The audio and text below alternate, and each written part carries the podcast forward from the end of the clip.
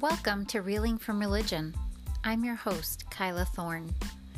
Reeling is defined as to lose one's balance and stagger or lurch violently. Can you relate? Here on Reeling from Religion, we're sharing our stories of religious trauma and spiritual abuse. I invite you to listen in on the days you need to feel a little less alone and crazy. We're in this together.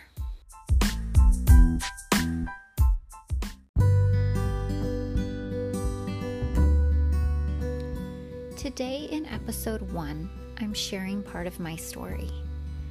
I invite especially those of you who knew me as a child to keep in mind that I can only share from my perspective and that these same circumstances may have been experienced differently by the other people in my life. My goal in the process of sharing my story is to remain kind and respectful of those of you who differ with me while honoring what felt true for me.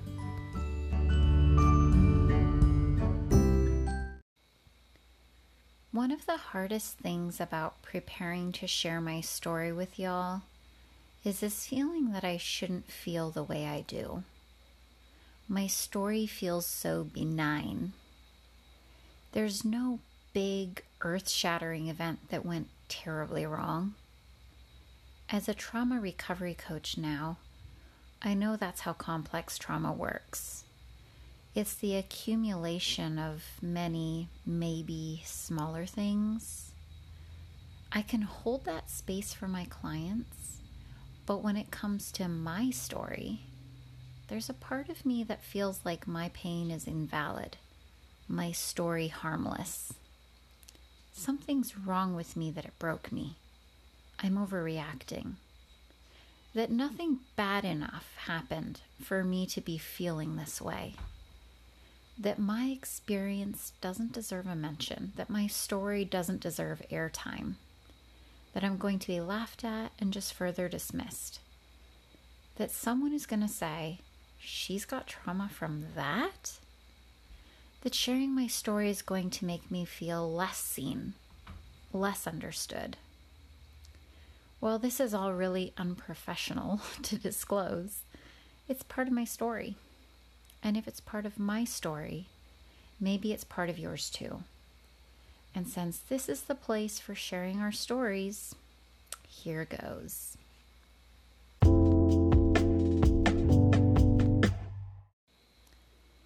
I was about four or five years old when mom filled out and mailed in one of those interest cards she'd pulled from the pocket of the blue hardcover Bible storybook in our dentist's office waiting area.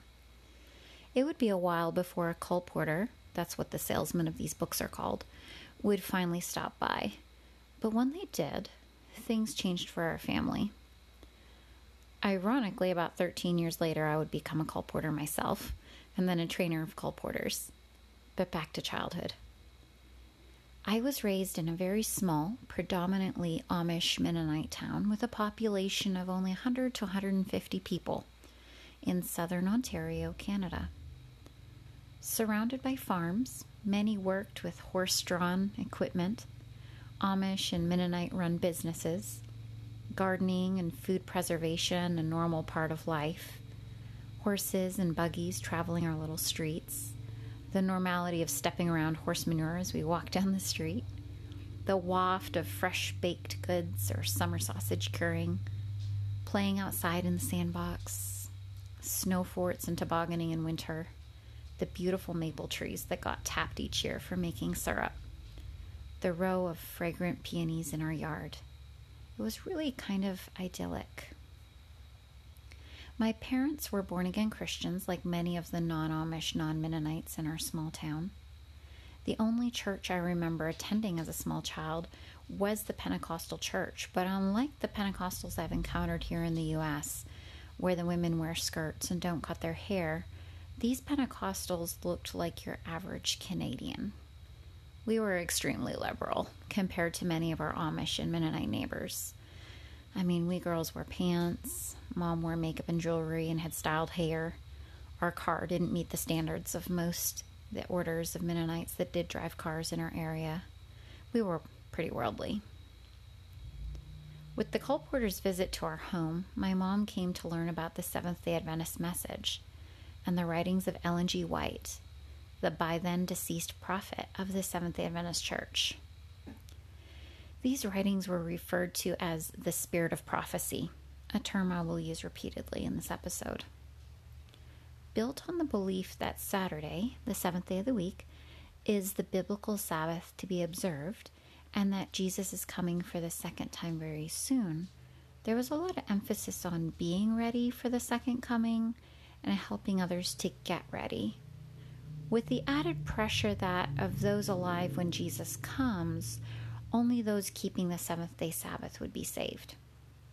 Part of being ready was living up to all the light that you know, also known as following all the truth in the Bible and spirit of prophecy.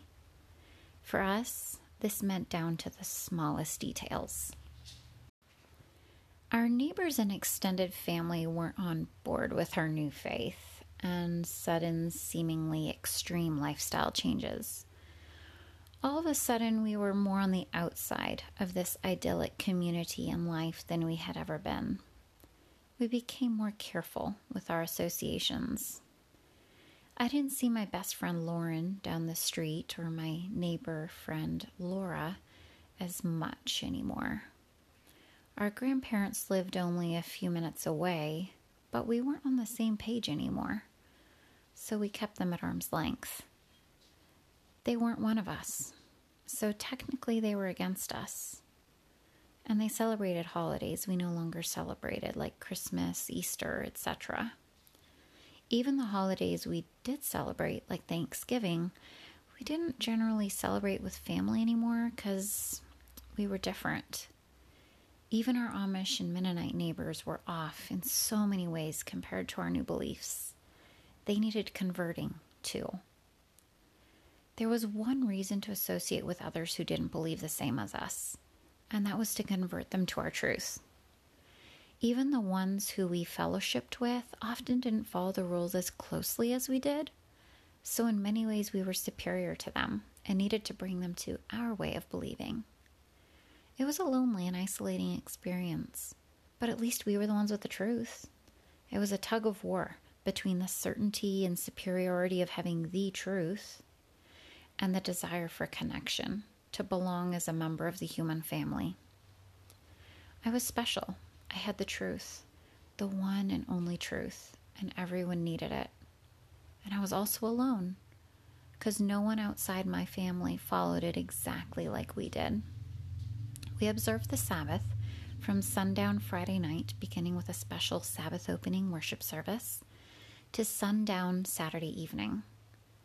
Friday was preparation day, during which we cleaned the house, ironed our clothes, made sure the shoes we'd wear the next day were clean, prepared the next day's meals, showered and washed our hair, and searched our hearts for any unknown or unconfessed sin so we could go into the Sabbath ready. We avoided unnecessary activities on the Sabbath. During the Sabbath hours, our dishes would be neatly piled in the sink after meals, since washing dishes was technically unnecessary work and it could wait. The Sabbath day we then spent fellowshipping with fellow Sabbath keepers, reading or studying the Bible or Spirit of Prophecy ourselves, gentle walks outside in nature, and maybe distributing materials about our beliefs.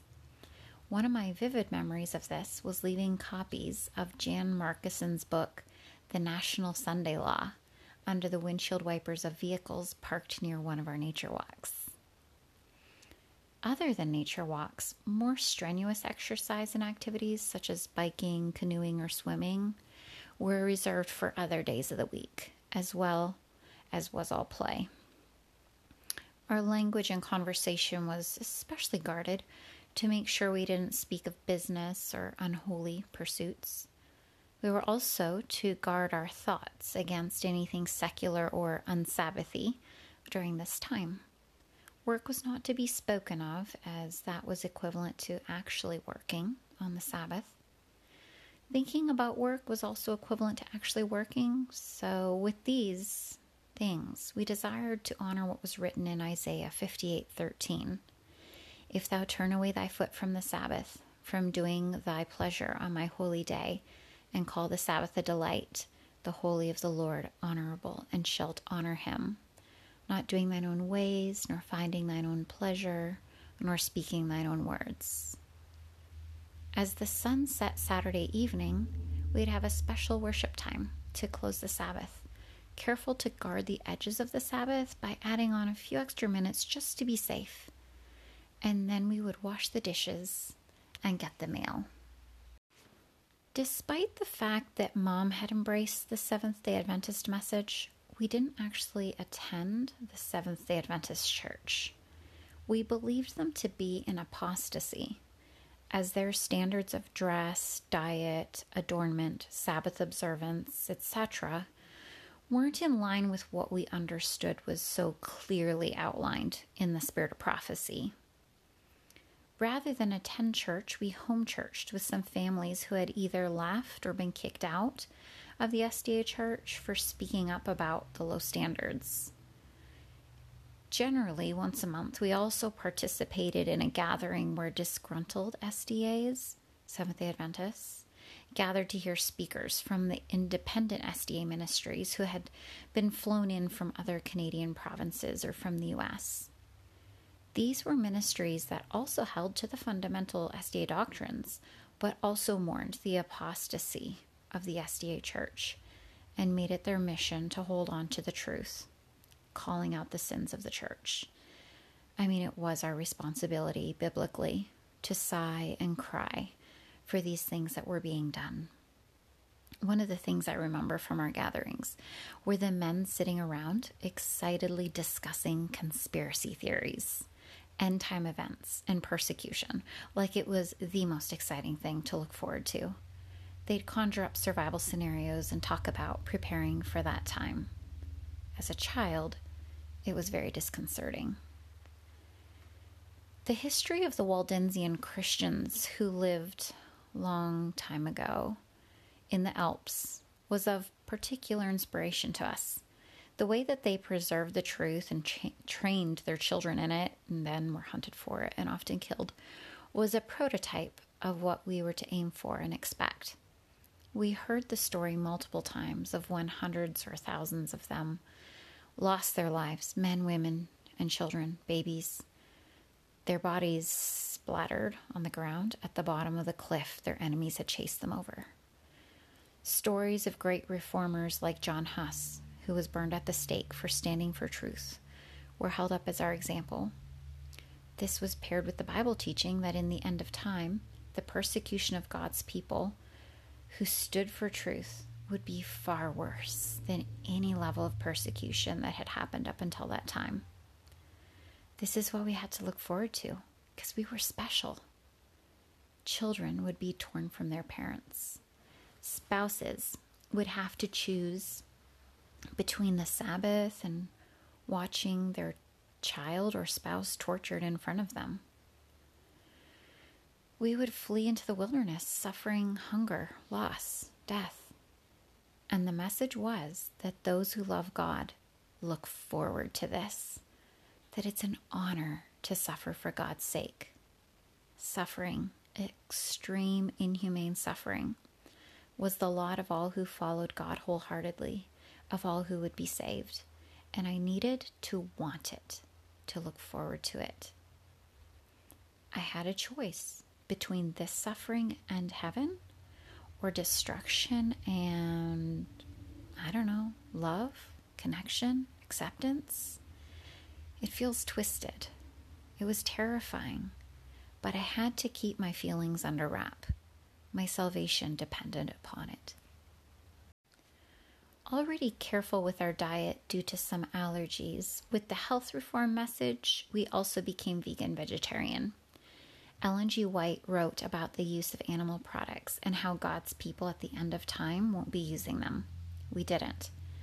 Not even a speck. Health reform included daily exercise. We were known in our town as the family that walked religiously.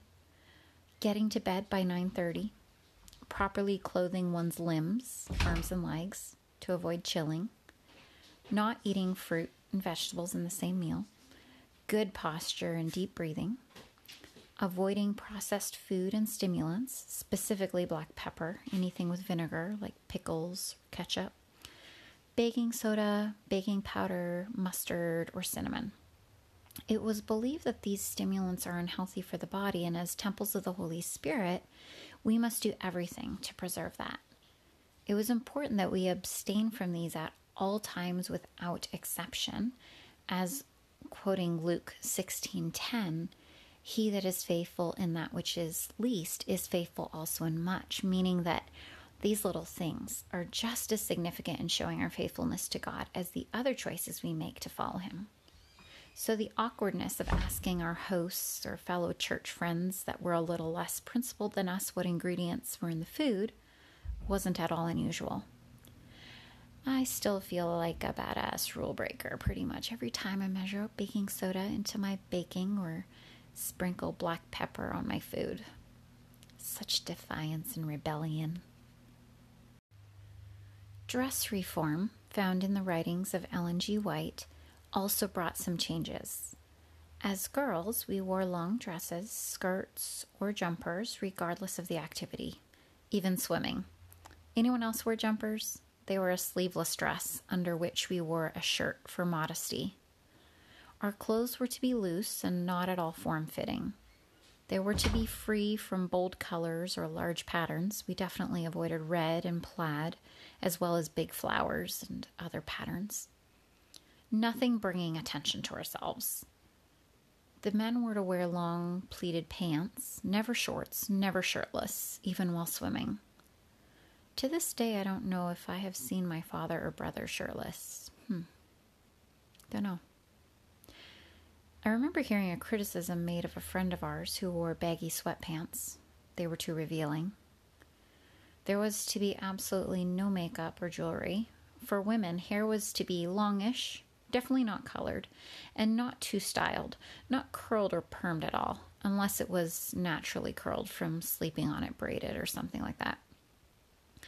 If we wore a hair clip, because God forbid we wear our hair down and tempt some man to sin by being attractive, it must be a plain color, pretty close to the color of our hair. Men's hair must be cut short, but not too stylish, not bald either. We must be neat and tidy, but not bringing attention to ourselves. The message I got hide. I remember a woman who used to come visit us who seemed equally serious about serving God. Except that she used cinnamon in her cookies, damn it. She wore a vest over her tops to conceal her female form. That seemed wise, I thought. Maybe I should do that. It seemed faithful. I remember thinking about sewing a Mennonite dress, the one with the extra layers on the front. I don't remember what it was called. Actually, I think we did sew one. Reading the booklet called The Sin of Bathsheba when I was maybe 11 years old helped to reinforce these principles. You know, like don't bend over to pick something up in front of a guy, don't apply chapstick in the presence of a guy, and a review of all the other usuals. The book called Thy Nakedness also provided many detailed examples of all the do and do nots of modest dressing for women. The message was pretty simple. As a girl, I was 11, my responsibility was to hide my femininity to protect men from sinning. As you might imagine, TV and movies had absolutely no part in our lives. Reading was to be either the Bible or the Spirit of Prophecy. Other Christian writers were seen as unsafe to read unless they were quoting the Bible and Spirit of Prophecy and had our same belief system. Nature based books were allowed. I have fond memories of reading the Sam Campbell series. Books definitely couldn't include talking animals since animals can't talk, so that didn't fall under the guidelines of Philippians 4 8.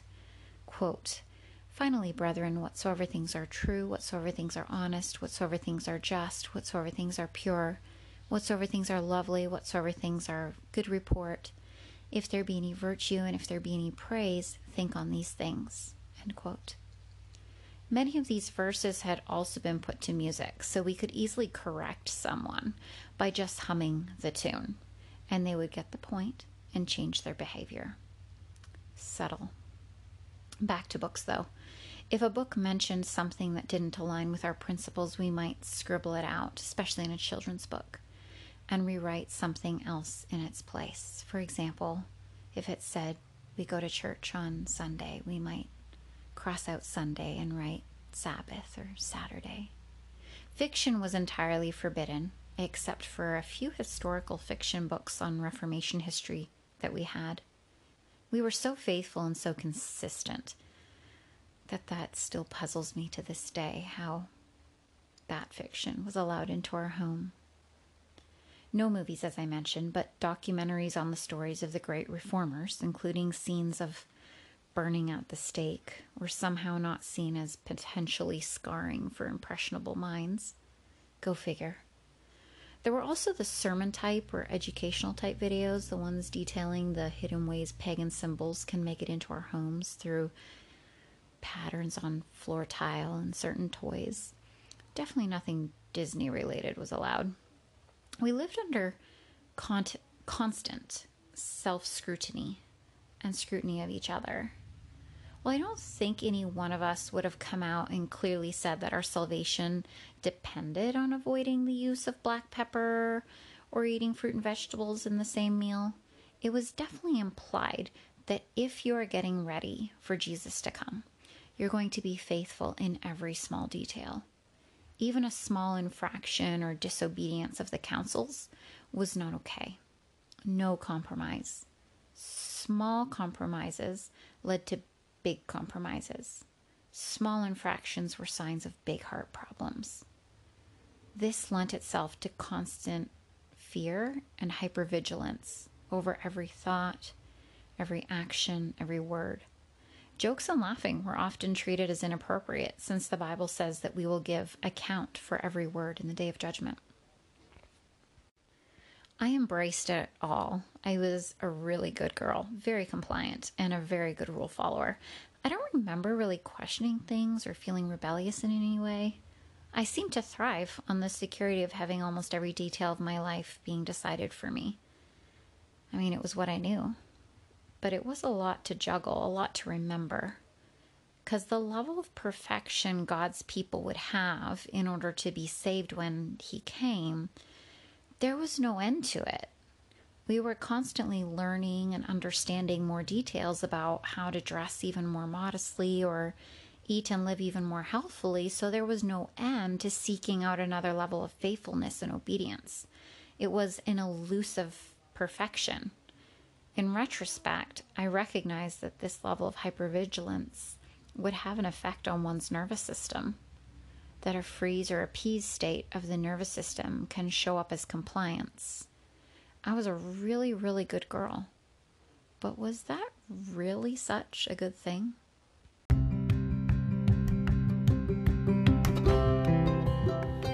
Thank you for listening to Reeling from Religion.